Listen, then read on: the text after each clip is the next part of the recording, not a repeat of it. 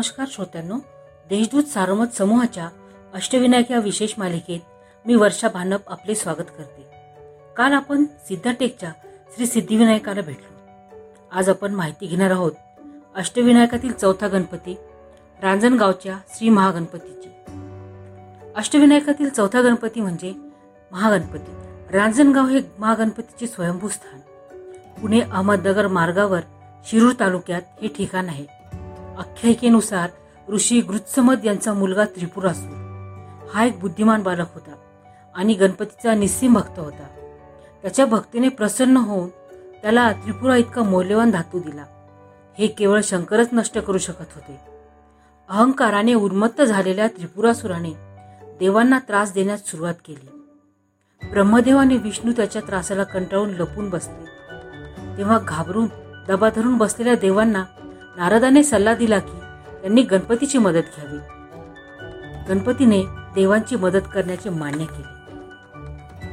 गणपतीने ब्राह्मणाचा वेश धारण केला आणि त्याने त्रिपुरासुराला तीन उडणारी विमाने बनवून देण्याची सबब देत त्याला कैलाश पर्वतावरून चिंतामणीची मूर्ती आणाव्यास सांगितली. लोभाने आंधळ्या झालेल्या त्रिपुरासुराने कैलासावर आक्रमण केले. शंकर त्याला हरवू शकले नाही. त्यांच्या लक्षात आले की त्यांनी गणेश वंदन केले नाही.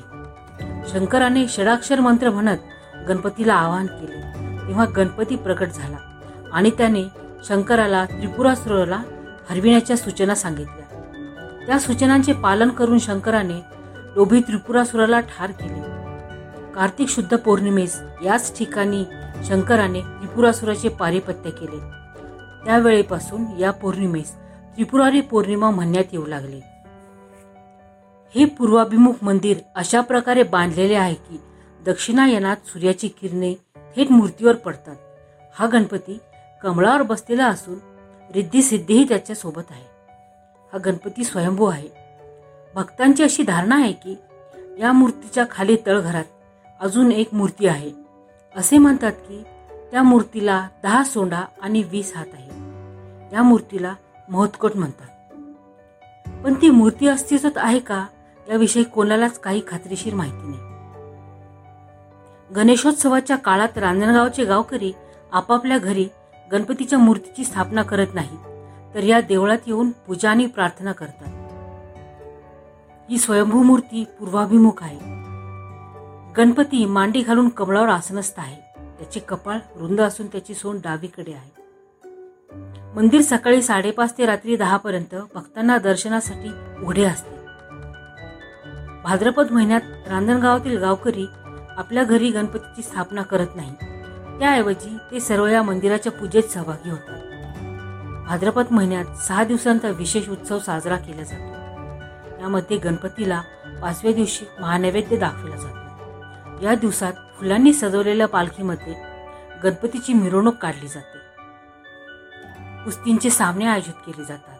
सहाव्या दिवशी भाविक महागणपतीचे दर्शन घेण्यासाठी लोटांगण घालीत जातात. माधवराव पेशव्यांच्या काळात त्या मंदिराचा जीर्णोद्धार केल्याचे इतिहासात आढळते. इंदूरचे सरदार किबे यांनी देखील या मंदिराचे नूतन नूतनीकरण केल्याचा उल्लेख आढळतो. त्यांनी या देवळातला लाकडी सभामंडप बांधून दिला. श्री महागणपतीचे हे स्थान इसवी सन दहाव्या शतकातील आहे.